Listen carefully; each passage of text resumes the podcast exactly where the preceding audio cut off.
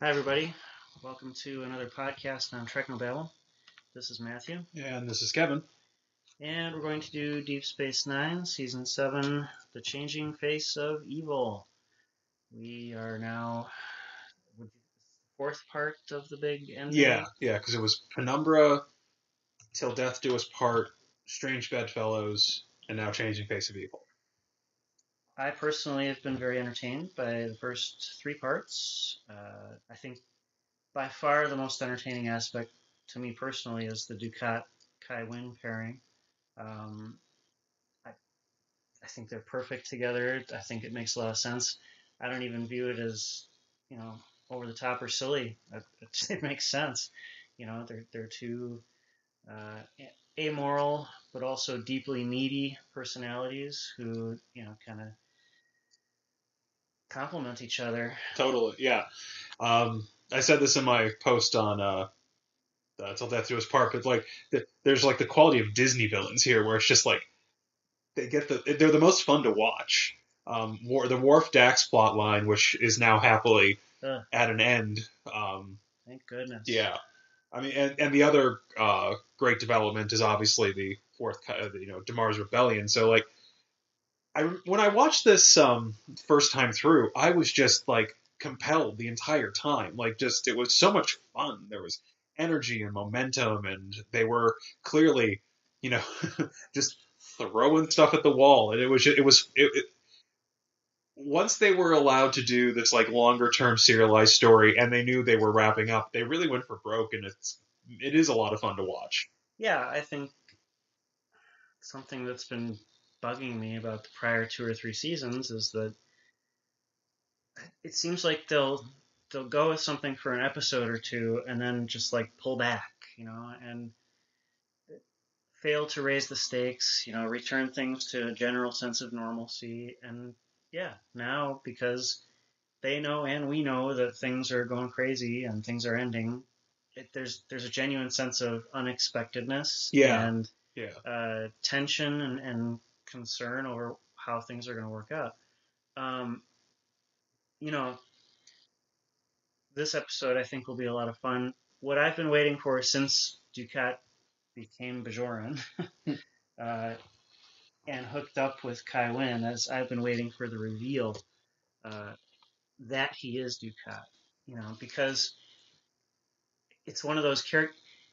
The reason that these episodes work for me is we know enough about the characters to have built expectations and to be anticipating delicious moments. Right. You know, Right. and so, as a viewer, I want to know is Kai Winn going to say, Oh, I'm disgusted, but I can't pull away? Or is she going to say, You know, this is horrible, you're, you're basically Hitler, you know, I'm going to kill you? You know, it, you don't know how she's going to go, right? And so that's exciting. I'm And- excited by it. And I want to say about three episodes is the length at which the anticipation is delightful because, like, one of the greatest, easiest ways to create drama is tell the audience something the characters don't know. Because then we're like, we've been watching, waiting for the shoe to drop, and that itself is exciting. Yeah. Now, I think had they held it out for for beyond this episode, spoiler alert, it happens this episode. I think it would have started to feel tedious, or Winn has to be stupid. Like, it, you know, it's one of the, it, it would start to feel like a, you know, a Nolan project or a or a not to not to bring him up unnecessarily an Abrams project where it would it'd be inorganic to withhold the information longer than they ultimately do. So, just my my preliminary thought on this reveal. All right, well, why don't we start it? So get your copies ready and press play in three, two, one. Press play. So we're getting our recap story so far. The uh, the founders are sick. Orphan Dax are yeah, we're we're recapping the entire and Dax plot. Uh, Sisko and Cassie are getting married, despite the objection of the prophets. Damar knows that Weyoun, sorry, Damar knows that Gul Dukat is off on a strange mission, turning into a Bajoran. Uh, yeah, wow, they're really recapping. Like we're not even out of Penumbra yet. Right, right, right. It- yeah, the the one downside of the serialized storytelling is, especially like, if you had a show that was more serialized. Normally, you'd probably be able to get away with a little thinner recap and expect audiences would pick it up. But here, they have to like because it's for syndication. They need to know the audience knows the entire thing. Yeah. yeah, so we have to relive this moment. Worf and Dax kissing for some reason because fighting is always a prelude to screwing. Um, here are the Breen wearing their Return of the Jedi helmets. Uh, boy, this this is a really ponderous recap. Uh, wow, it's already, we're already a minute in. As Prophet Visions go, that was one of the least offensive. Oh, yeah, wow. And then they skipped over a bunch of the next couple episodes. Stop. Wrong episode. Did we? Yeah, That explains. I was gonna say yeah. All right, I'm sure you can edit that out. Yeah. Uh, this is really repetitive. What the hell's going on? Oh, that was funny. Okay, so I'll do three, two, one, press play. All right. All right, everybody, get your media ready, and we will press play in three, two, one. Press play now.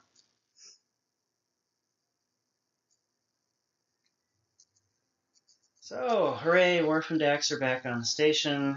Hopefully, we will be subjected to no more of their awful quote unquote romance. Yeah. It, what the hell was. Tell me what the writers were thinking. They felt they had to somehow tie up that thread that Worf had not achieved resolution. Yeah. I just don't think they did enough interesting things. Like, like like I said, I've said before. Like I think the more interesting way, like they almost get there with one of her lines in the last episode where she's like, "Do you feel guilty that you don't love me the way you love Jadzia?" And that's fine because that's like an unexpected. Like emotions are not rational, so it makes sense that Worf simultaneously is forcing himself to acknowledge that this is not Jadzia because it's not, but then also feels guilty. Like it's a complex thing. It's not something non-trill must have any cultural touchstones or preparation for. So I'm fine with his response being contradictory and irrational. That's interesting. But they should have gone there earlier and built something interesting out of it rather than subjected us to the tedium of them talking about their feelings. They just. Um, Frankly, maybe they can't show this on a family TV show, but, you know, Worf should have been ready to do the deed, and then, you know, things failed him, you know, sort of. God. I'm serious. no, I get your point. I get your point. as an actual emotional consequence of all the trauma he's experienced and the fact that she's a different person, you know, it's like, I don't know. It, who was he having sex with? Right. You know, Right. He, he clearly wasn't having sex with the woman who was actually in front of him. Right. right. And in that case, you got to wonder about him Right. as a character, Right, as that a is- person. And had the focus been there, it would have been. Also, then we would have been spared Worf as a jealous asshole Well, plot line. I mean, if you're gonna make Worf out to be, I don't want to say the bad guy, but in the wrong, you know, just actually do it. You know, actually make him messed up. Like Worf is messed up, and he shouldn't be, you know, pushing this angle on the relationship. But who knows? He can't think straight, or he's just a jerk. I don't know. It just, yeah, it. The way it happened was not the way it needed to happen if it was going to happen. Yeah. Yeah. Um, it, it just ended up making Worf seem like a jerk and Ezri seem like a pushover, yeah. basically. Okay. Um. And then as far as the other plot we've picked up, uh, like the other thread they discussed so far was just uh, recapping. Damar is apparently in some kind of rebellion at the same time that Cardassia has formed, or the Dominion has formed an alliance with the Breen. That is fun, energetic story writing. That is like like in this in, in one episode we we extremely advanced and hindered the Dominion in the war plot. That is fun. Yeah, so just to remind you, at the end of the last episode, Damar says something like, Tell Sisko he has a friend in Cardassia or something. Right. Which is a very vague statement, and, you know, they can't maybe make plans based on it yet, but it's like a, it's an exciting tendril of, of hope or something. I guess my only problem is that things don't seem that dire for the Federation Well, and I think the that's previous two episodes were littered with Federation victories. You know, so I, I don't know. Well, I, and I think that's what this episode is designed to ramp up. Okay. Like we, uh, the end of the teaser is the Breen have attacked Earth. That's a big deal. Like no one, like not even the Borg, technically attacked Earth. They were forestalled critically at the last moment before their attack on Earth. So yeah, the Golden Gate Bridge is sort of dented Yeah, and smashed in the middle. Uh, you know, I mean, we've all seen the shot of Federation headquarters, and so it's it's an interesting visual. yeah. Um, even my people never attempted that.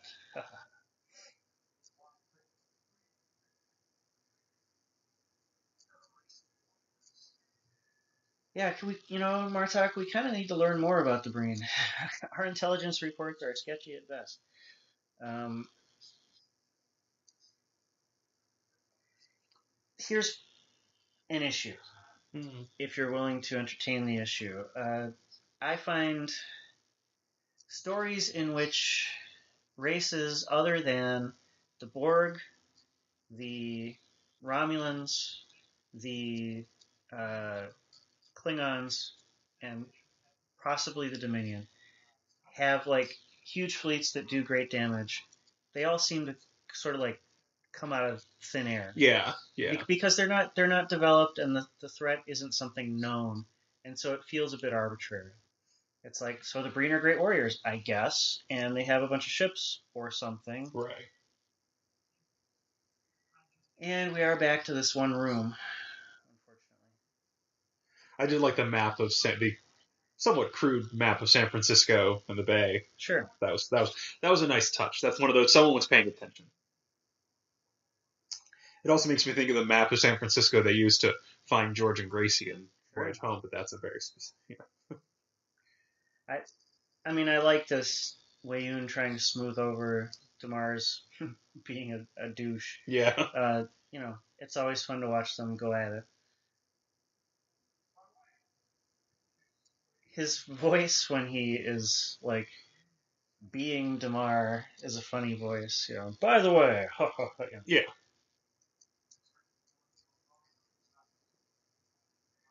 Yeah. We do love Casey Biggs here. He's a lot of fun to watch. I mean, and he's different Yeah. than a Marco Limo. You know, Yeah. he's he's he's being his character. He's being who he is. He's inhabiting his own character and not trying to be a caricature. Right. I, Um, he seems like a real person. Right. I also like that, you know, again, this is one of those times where we know something the characters don't. Damar has made some irrevocable decision and now he has to cover. So we see beneath what this conversation is, even if Weyoun doesn't, and that's just entertaining. Yeah, yeah.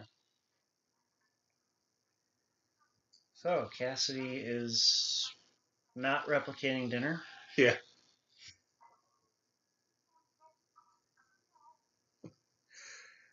I, I her delivery was good on that line. It's like you don't cook. I, I know. I was just making sure. That always get, gets a chuckle out of me. Nobody touches my peppers. Not even your wife. Um, you know, it, it's a bit of a cheap joke. Yeah, It's like, can't you just turn them off when you see them starting it's to a burn? smoke. Yeah. Like, how hapless is she? I mean, I know some bad cooks. I know some people who are deeply intimidated by the process, and I suppose I, I can enjoy a, like in this relationship, Sisko is the cook. That's fine, and no one th- thinks that's odd. well, here's what would be realistic: not actually burning them to cinders in a saute pan, but doing something with peppers and then scorching like oil, and then you have that sort of like pepper fume Yeah. in the room, and it makes your eyes hurt. Like, Yeah.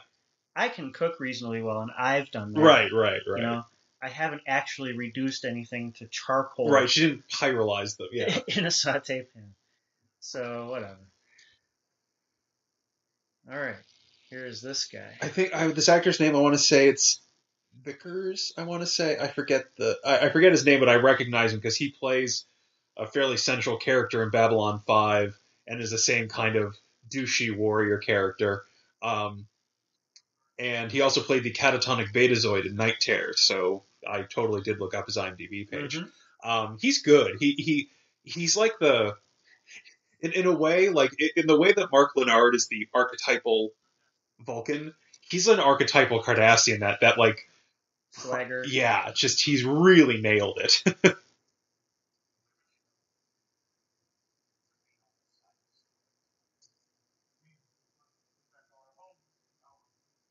Yeah, you know, so I like this scene. I understand the function it serves in the plot. You know, you have to indicate that Damar is mobilizing the Cardassians. Right. You know, it just might have been nice if there were more than one. yeah, yeah.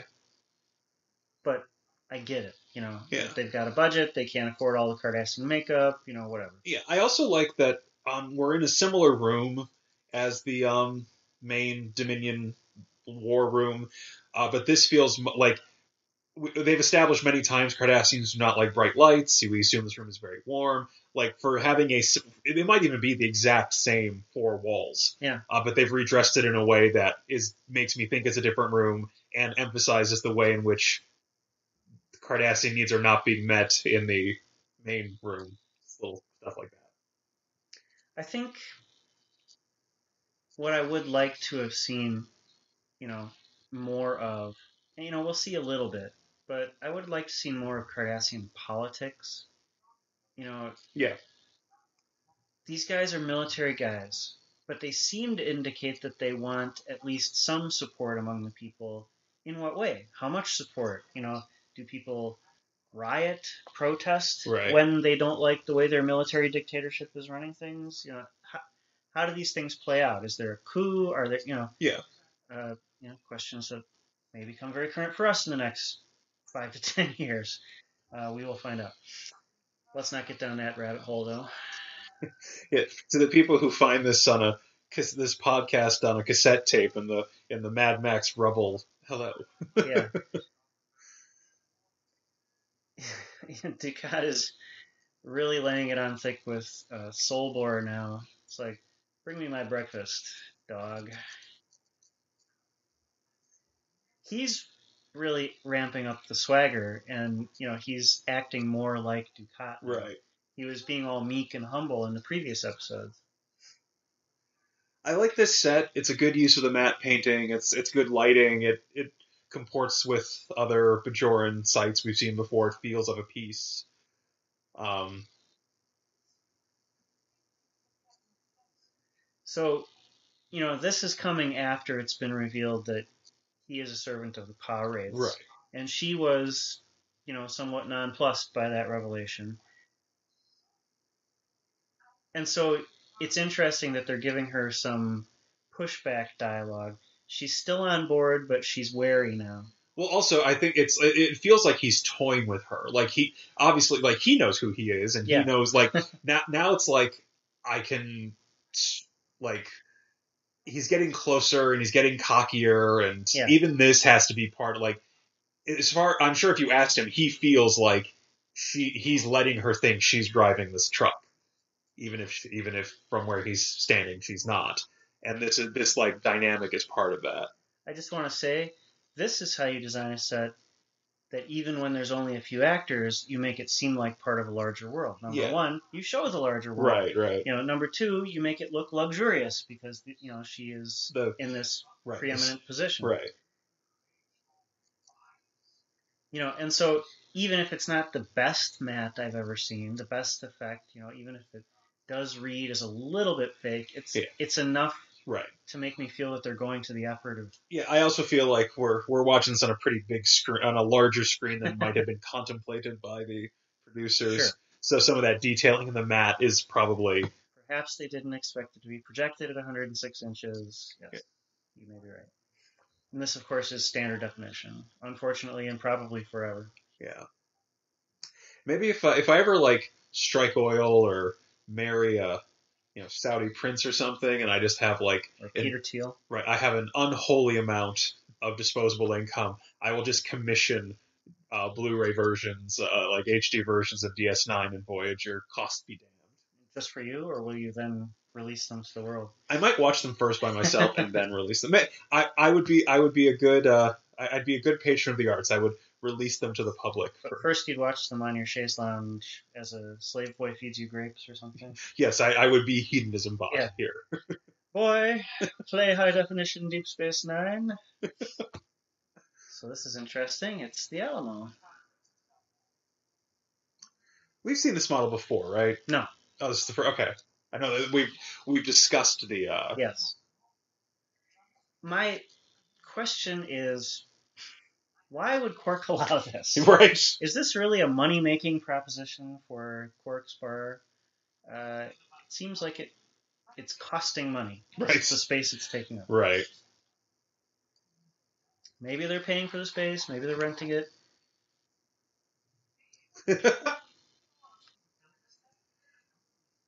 my my one regret about this arc is that save for like one Ferengi focused episode uh, in the in the final stretch, we don't get a lot of Quark. There's and it's not like I think there's something for him to do necessarily. It's not like there's some role he should be playing. Like it's Starfleet fighting the Dominion. There's not a lot for a bartender to do there. Well, But it just makes me sad that Armin Shimerman does not get as much to do as he should. when the station was invaded, he had a lot to do. Right. Here, there are a bunch of different threads, and they all seem to be off of the station. That's true. Yeah.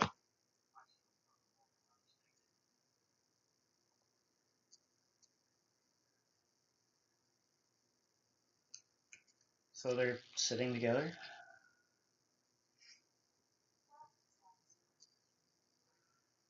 whatever my other complaints about the development of Ezri as a character or whatnot, Nicole DeBoer does have. She knows how to thread that needle um, of her of like like that joke about Miles having a cherubic face. Always get always gets a laugh from me. Yeah. Uh, look, I. This is interesting that Worf is bad mouthing Julian after it was quote unquote revealed, Right. you know, ugh. in a in a catatonic dream state that she. It's like that's really what pissed me off. It's like I could I could stomach the fact that they had unresolved emotions Yeah. that led to an ill-advised tryst, you know. But then when he just goes off on her as soon as she regains consciousness for something she muttered, basically asleep. Right, and I Yeah. also just don't buy like ma- maybe my conception of love is sufficiently different from the writers here. Just it's not some state of it's not like realizing I left the gas on. Like it's not like just at least not to me. Like could you really be in love with someone without realizing it? I could understand uh, being attracted to someone and not acknowledging it or the intensity or Or think or trying to convince yourself you're not. right, but it just it shouldn't be a surprise. Yeah. yeah. I agree entirely. Like, I assume you were not tortured by the brain and then woke up and realized you were in love with your wife, right? Yeah, no, it did not take that. I, s- you, you know, maybe you should ask her what her opinion of the process was, but such a nasty tone for Weyoun. Oh god, I just it, it it really what, I love about this is these are two career actors and like the way they spoke like when we saw them at the convention the way they talked about their careers where it's like you know neither of them has had what you would call like a big break. They've never been like you know the the above title actor in a, in their own show, but they've consistently worked you know for decades.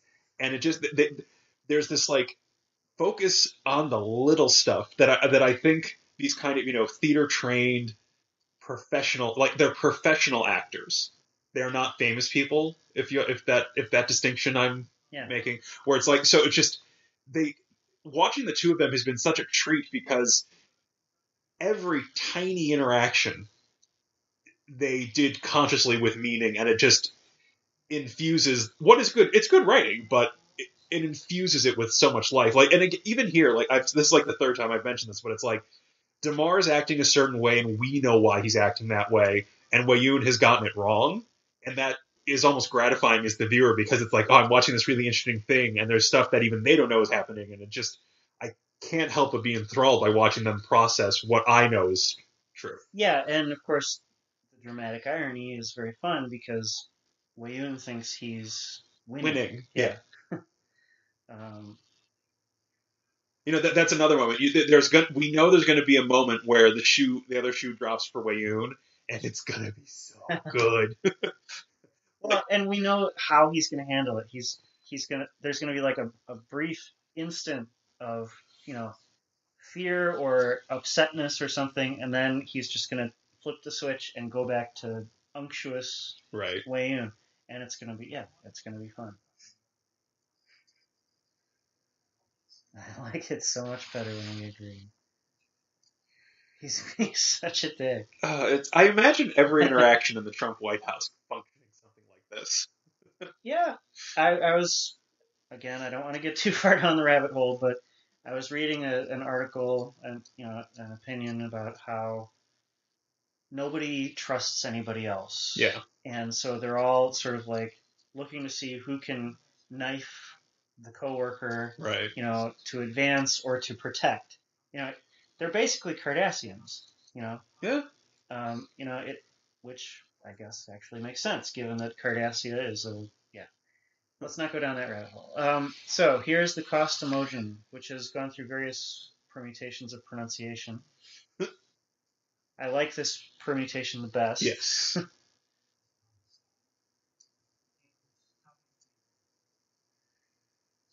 He who studies evil is studied by evil. I, I like the actor. He's got that, you know, sort of shriveled. Officious. Yeah. Uh, I mean, he he's clearly disgusted, especially by uh, Anjohl. Yeah. Uh, but he's also starting to doubt Kai Lin. Yeah. I like the way they dress him. It's it's very um cardinal like. Like if it were in red, Yeah. it would feel.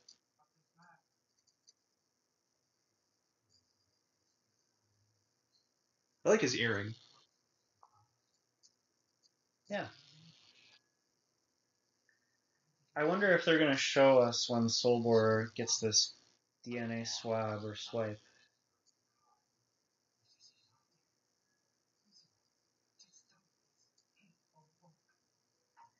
It's interesting to me that this book is so evil and hateful, and yet they've kept it around. They haven't you know, Just, just destroyed it. destroyed yeah. it. I mean, I can, I understand its historical uh, importance, and I suppose they're what do they call it? The Odium Theologicum, the the library of forbidden books, Right. Right. in the, the Vatican, Right. You know, and you know, if I were Pope, I'd be like, okay, take me to the Odium. Right. I'm just gonna check this See. out. Only reason I bothered becoming pope. Well, that's like if I if I you know if I were to become president, you know, I'd be like, all right, show me, so, you know, for Area 51. yeah, Yeah. exactly. Um, you know, give me the Give me the dirt on the Kennedy assassination. yeah, Yeah. Roswell, Kennedy assassination, yeah, Martin Luther King, yeah, it's like on my desk, twelve hours.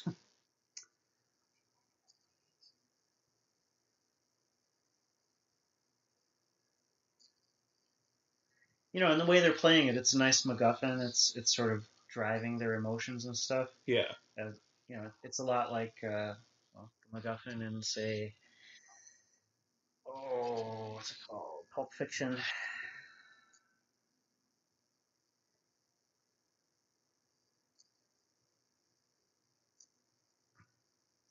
Did they say how old this book is supposed to be? I think they say it at some point if they haven't said it already.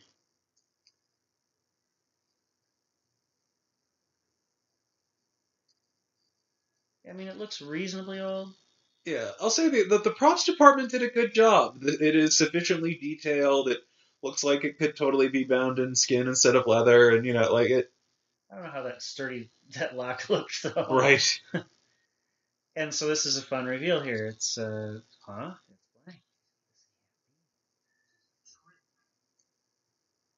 That paper looks really good for being Centuries old. several yeah. thousand years old, possibly.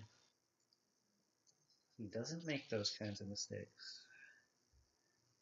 It's a good line. It it fits with what we've seen of Solbor. He seems like that exactly kind of total type A anal retentive. Very detail oriented, yes. Well, I mean, it's just the level of anger he seems to be Yeah. holding indicates that normally he, he he's not a servile, you know, sort Right. of uh, gopher. Yeah.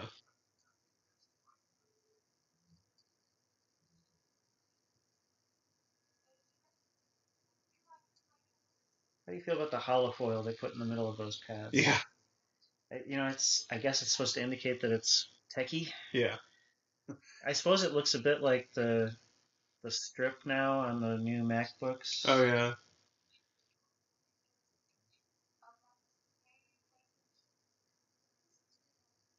Now who's paying her? I know the Bajorans. They have money still. Ah.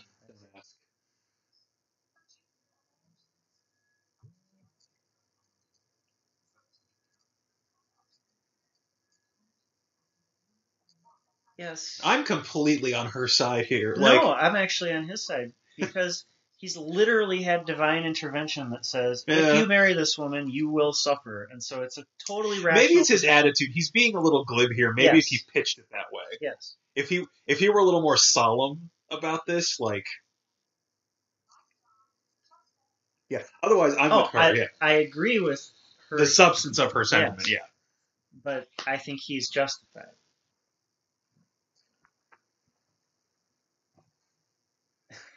Quark is enjoying it. It changes everything.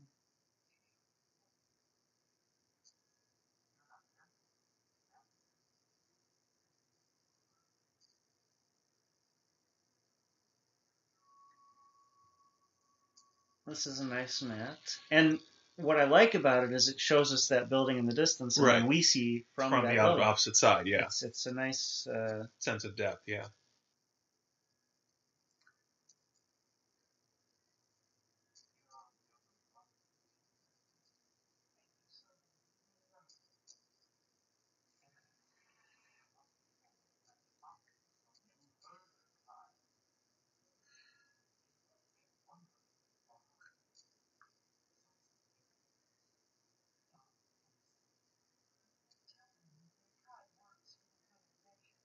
So we've gone quiet because this is This, this is, interesting stuff. yeah.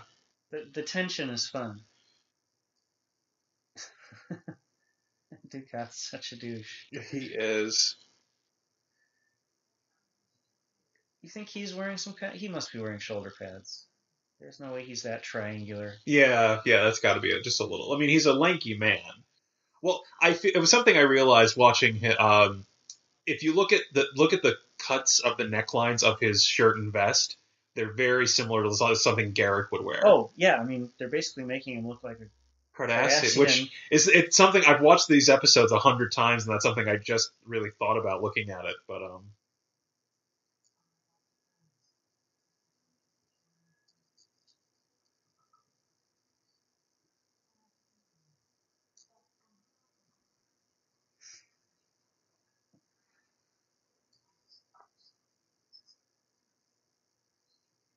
Yeah, see, I, I feel like we've. I mean, I know they're going to double circle back to the whole prophecy thing. Yeah. Um,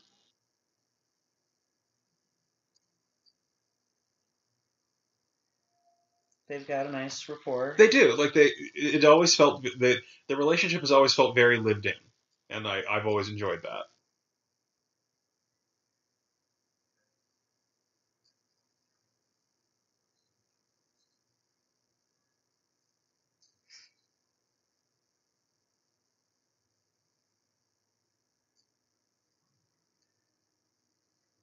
Yeah, so I guess things are going to get more actiony and military very soon.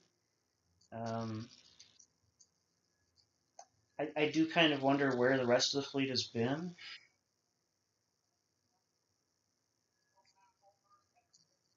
Uh, Nog is back in the saddle. Yeah. Um, I mean, I suppose being in the infantry is different than Yeah. being on a ship. You're in danger either way, but maybe on a ship you feel like you would just be, you know, killed instantly. Right, you're you're fine or you're not. There's no you know, Grievous bodily energy. Yeah. yeah.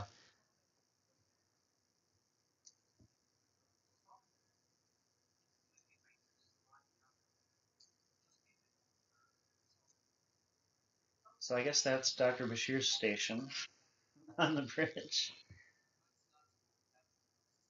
It's like, and they kind of make Ezri the con the com officer. Um, so it's just like, I mean, don't get me Well, wrong. because Dax did something like I mean Dax used to be at the helm, now Right. Here is at the helm. I don't know. Right, it's one of those like we couldn't just promote a different defiance officer to helm because that would require another act. It's it's fine. It's fine. It's TV. It's fine.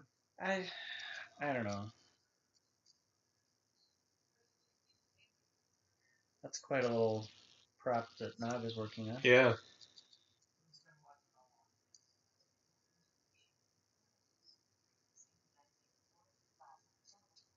It's not a toy. See, it's not a toy.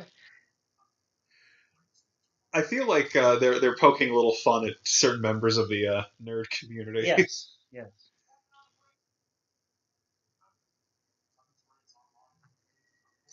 So, I, one of my conceptual beefs with Deep Space Nine. Is that they send their entire senior crew out on a mission at once? Well, it's that they didn't want the show to be what it was. It's like they they must they thought around season four, hmm, something's not working. You know, Yeah. let's give them a starship. Well, that was season three. season three. Yeah. Um, and it. I, I, I tend to agree that something wasn't working, and I tend to agree that ships are cool. You know, obviously, I like Star Trek, and the vast majority of Star Trek takes place on starships, and there's a good reason for that, right? Um, I just I feel like they betrayed the concept a little bit, I, they, I get that. they make Deep Space Nine a rather static place.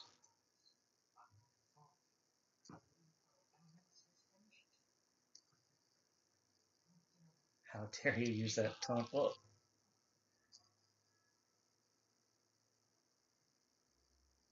maybe that's where he got Yeah. the DNA. He got his tooth or something.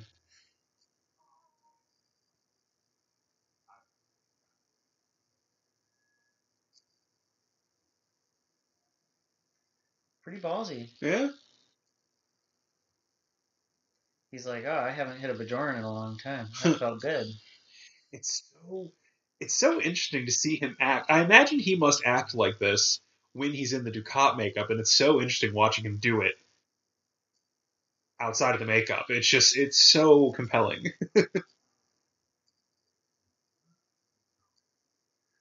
you know, he was thinking there for a second. Maybe I can just kill her.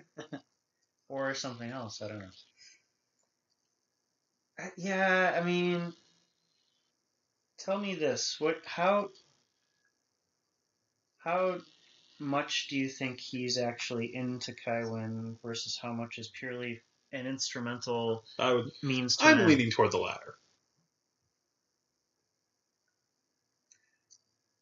I don't know. I, th- they are right for each oh, other. Oh God, yeah, no match made in heaven. it's true that he has made a habit over his life of, you know, dominating younger women, Yeah. you know, into positions like that. Yeah, Uh, and so maybe he's used to a certain, uh, you know, sheen of youth or something, but none of those women were his equal. yeah. You know, and now I'm not saying he would view her as his equal, but he must sense on some level that she's at least closer Yeah. than most. Yeah, yeah, yeah.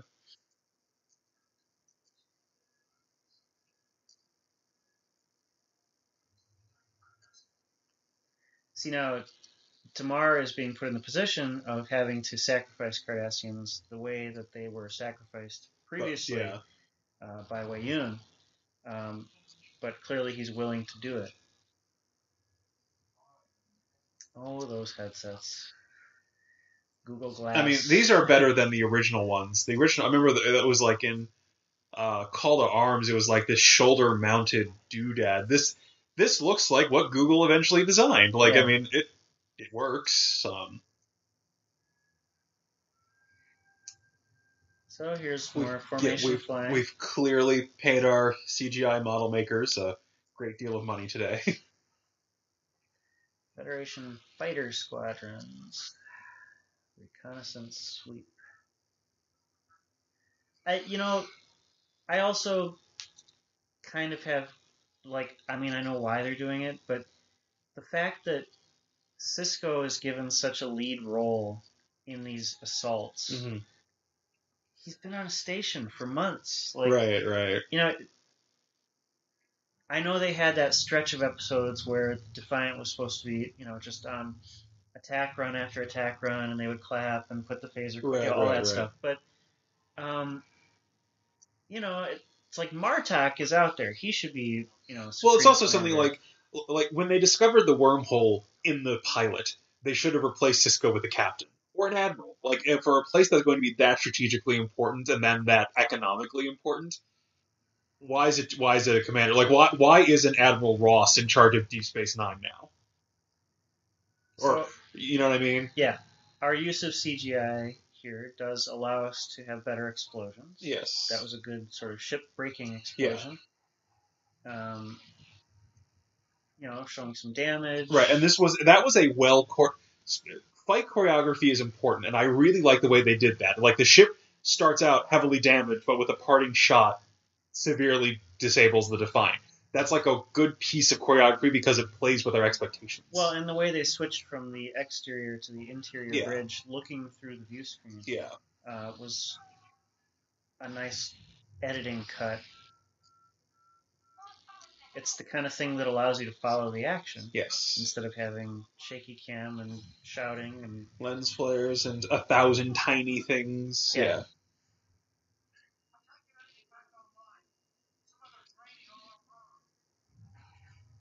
well, the looking through the view screen is, is a very clever way to show us where they're going. right, I don't know how I feel about the slow mo here. yeah.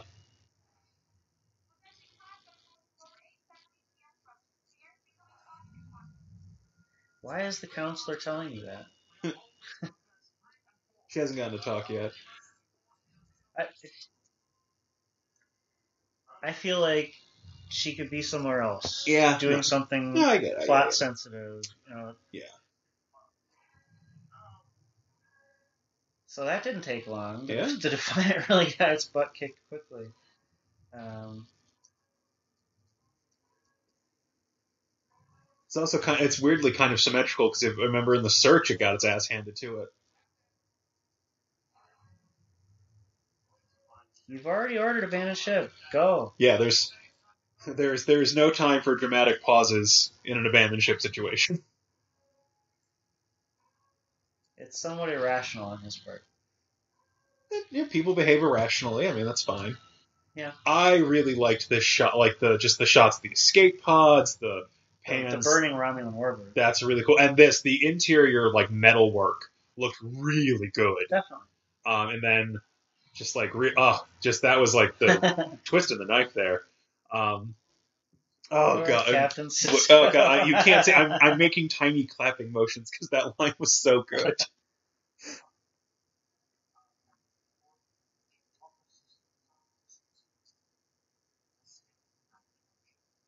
You see, how he always minimizes everything. Yes. Really?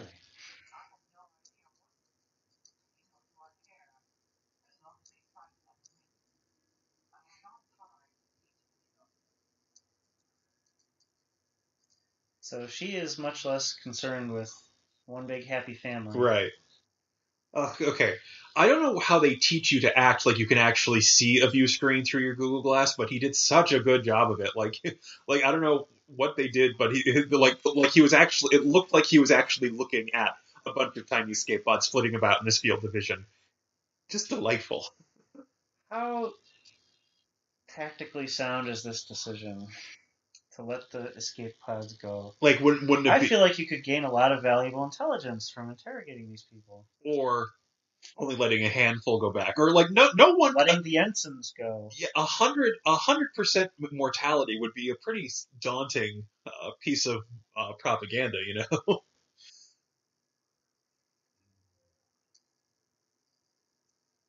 That chair looks really dangerous. yeah, Get away from her.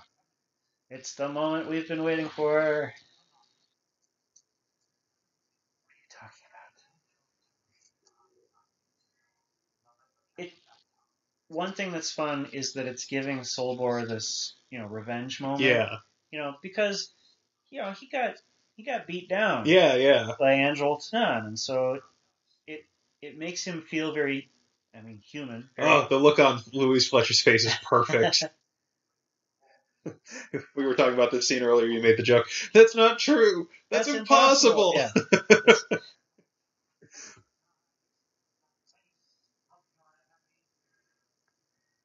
Now that kind of does hang a little bit of a lampshade on it. The fact that it looks like that that, that Marc Alaimo looks like Marc Alaimo all the time. Yeah. I mean, don't get me wrong. I don't go up to people and like imagine what they look like as Cardassians a lot. Um, it's not it's not something I always do, but it is kind of like, do you not recognize that voice? yeah, I mean, the voice is extremely distinctive, and his general cragginess and the cheekbones and all that. Stuff. yeah. I like that. I like that Winn has not abandoned the Pah Wraiths because of this revelation. That's perfect. Yeah, well, you know, she picked up the knife and she's pointing it at, but now she's turning her body and her head towards Solbor, and so it, the physical acting lets you see. See, now she's pointing the knife and obviously stabbing with the knife, but it, it's a very organic and well acted Yeah. uh, thing. I like that they didn't wimp out and have Dukat kill Solbor. It. uh Well, I mean, the story we know he's evil. The story really is. is how Once she knows, what will she do? right, You know, and we learned it. she's and e- she's giving lip service to it, but you kind of know now Yeah, that she's she's, she's past beyond the point of no return, right, right. and she's going to stick with it. I mean, there's a bit of a Deus Ex Machina right now. Yeah. But it's still fun. No, yeah, it's it's a very dramatic. Um, all I can think of is, did you ever do that thing in science class where you wrote with like the invisible like lemon water ink, and then when you heated it, it uh, becomes visible? That's what I thought. Of.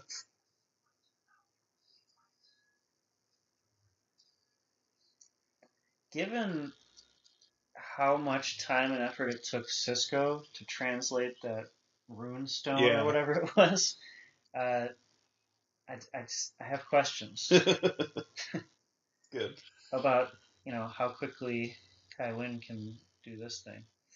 I mean, clearly she's been working at it for hours anyway. I'll take care of the body. Like she's like, all right, I guess I'm seeing this through. I, in her mind, do you think she's the finest, finest ship I ever commanded? Well, I guess that goes without saying, doesn't it? Yeah. It's the only ship you've ever commanded. That's what I call a stupid line. Um, Well, I assume when he was on the Okinawa, he occasionally had a bridge. oh, all right. Anyway, I wonder what's going on through her mind. Yeah. Is she thinking that still somehow she will do this for the good of Bajor? That she's convinced that the, the prophets are phony? Hmm. So here's a speech. This is what I Yeah. wanted. I wanted a bit more politics. But I, I've always been. It's like he's in a chair on a bridge. it- you know. You know they don't they don't do pomp and circumstance very well.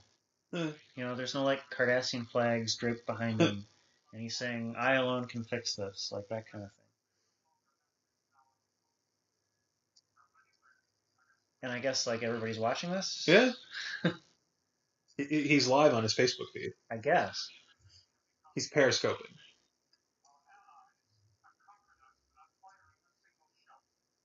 Oh God, I want I want a picture of that face. It's so good. He's so angry. I like that there's a whiplash feel to this episode that is really interesting. Like, you know, it's like the- Federation is at the lowest it's been because of the Breen weapon. Yeah. But now there's this glimmer of hope because of the Cardassian rebellion. And that is just, and there's a thing, like, what will this Cardassian rebellion look like? What will helping Damar do? Will it just make a different Cardassian enemy? Like, there's a lot of nuance packed in there. It's just fun to watch.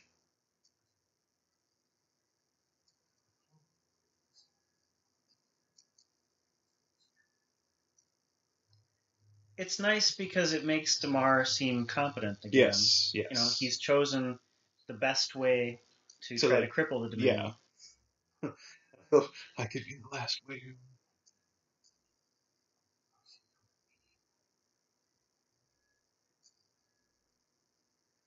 So now Weyoun is on a mission to destroy Damar.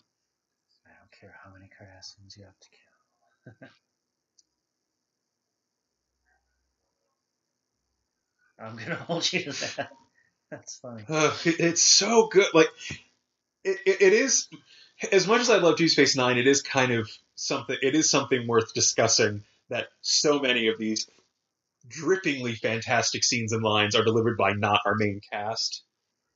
I, I have long maintained that the main cast of Deep Space Nine is less, I don't know, uh, fun to watch, less identify. It's harder to identify with them. Yeah. There, there, there are stranger characters, and I, when I watch Voyager, I feel like I'm settling down with friends to enjoy an adventure, and that's the same as when I watch TNG. You know, Hmm. I, personally, and well, I was gonna say it's not a knock on him, but I guess it's a knock on him. I, I think a lot of the problems started with uh, Alexander Siddig. Like I feel like the Doctor was not likable early, and it sort of made things weird from the outset. Now, Sisko was always likable in his relationship with uh, Jake. Yeah. You know, Kira was really shouty and annoying for several seasons. And so I just. The other series had bad stories, but they always had good characters from the beginning. The Mhm. characterization was more solid, it was better set up. Like maybe Jeri Taylor is just really good at creating character dynamics with Voyager, and, you know, Roddenberry's got his issues, but he knows how to create characters that are compelling, even if they're very broad characters, Yeah. like in TOS or TNG. You know, so yeah, I um, that's long been my contention about Deep Space Nine. The plot drives things more than the characters, and so it lives or dies by plot. And so this was a superb plot. It was a lot of fun.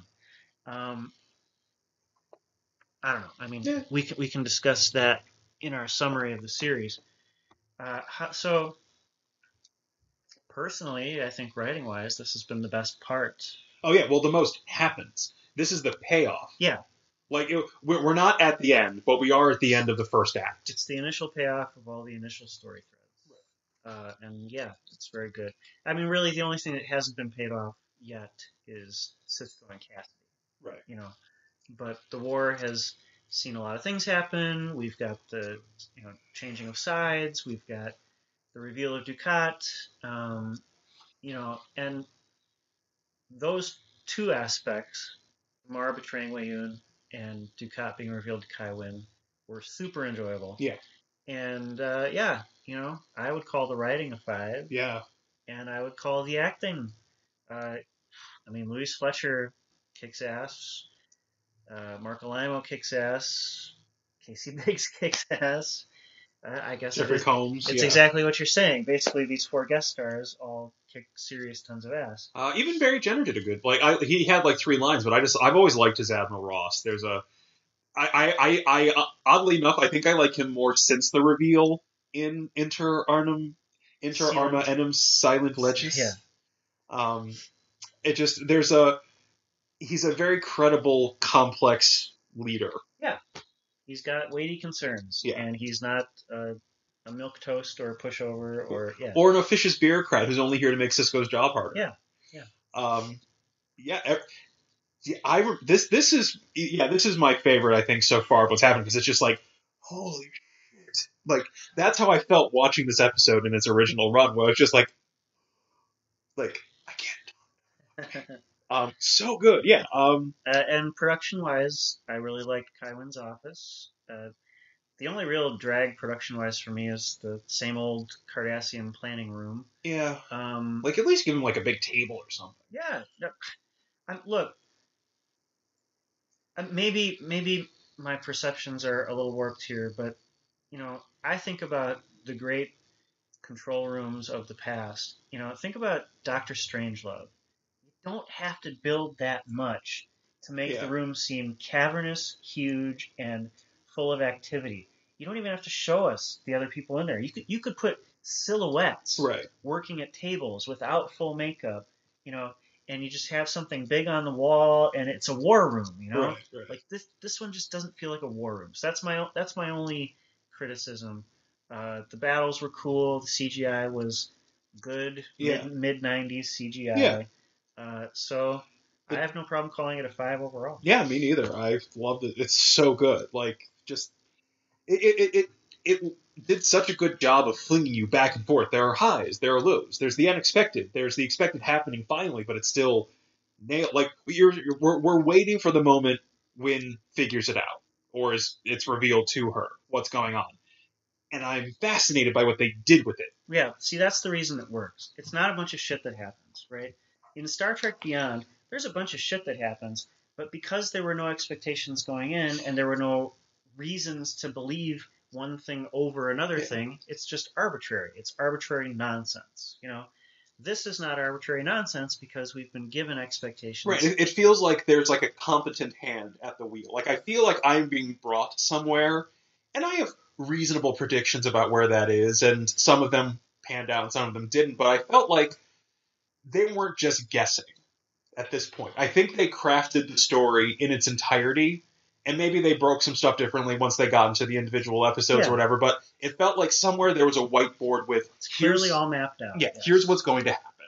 And that is so much better than say guessing who the final five Cylons were. just just to Sorry, Ron Moore. you, Uh, you win some, you lose some, Ron. Big fan of your work. Well, clear, to be fair to Battlestar Galactica, it's a much, much more ambitious project to try to plan the whole thing the entire from city, the beginning right. through the end, Right. as opposed to coming up with a nine episode plan at the end. Right. Uh, you know, if the whole DS9 series had been like these nine episodes, they surely would have missed on something. True, true. Actors would have left. You know, stories wouldn't have worked out. Um, but yeah, I so good. Like, I get, I'll say it this way: I've watched this episode easily a dozen times, and it never fails to like make the little short hairs on my arm stand up because it's just so good. Like, even just watching it from like watching it as a viewer and just the storytelling happening as a, as a kid, it was great. As an adult, I appreciate a lot more of the technical stuff. As a fan of theater, and I've watched a shitload of theater in my life and a lot recently. I, have really started to get into like watching the mechanics at work. So like there's there's no way to watch this episode where there's not something worthwhile to hold your interest. If you're watching it just for the story, the story's really tight and really energetic. If you're watching it to like analyze the acting, there's a million tiny choices the actors make that are just deeply gratifying and yeah. All right, well, so an enthusiastic 10. I, I think it's the best episode of the season so far. Pretty easily, actually. Um, yeah, yeah. If I think back, Yeah, yeah, yeah. because I want to say, oh, yeah, yeah, I'll give you that. um, and it's definitely up there in the series Yeah. uh, as far as best episodes go. Um, you know, it's not the most overtly science fiction, but D- DS9 has never been strongest on the sci-fi aspect. Uh, you know, but it's just an expertly crafted Yeah. plot within the universe that is still science fictional. So fine, that's cool. Uh, all right, a ten.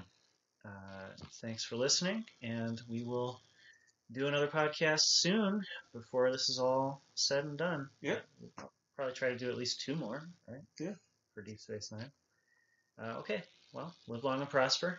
Have a good one.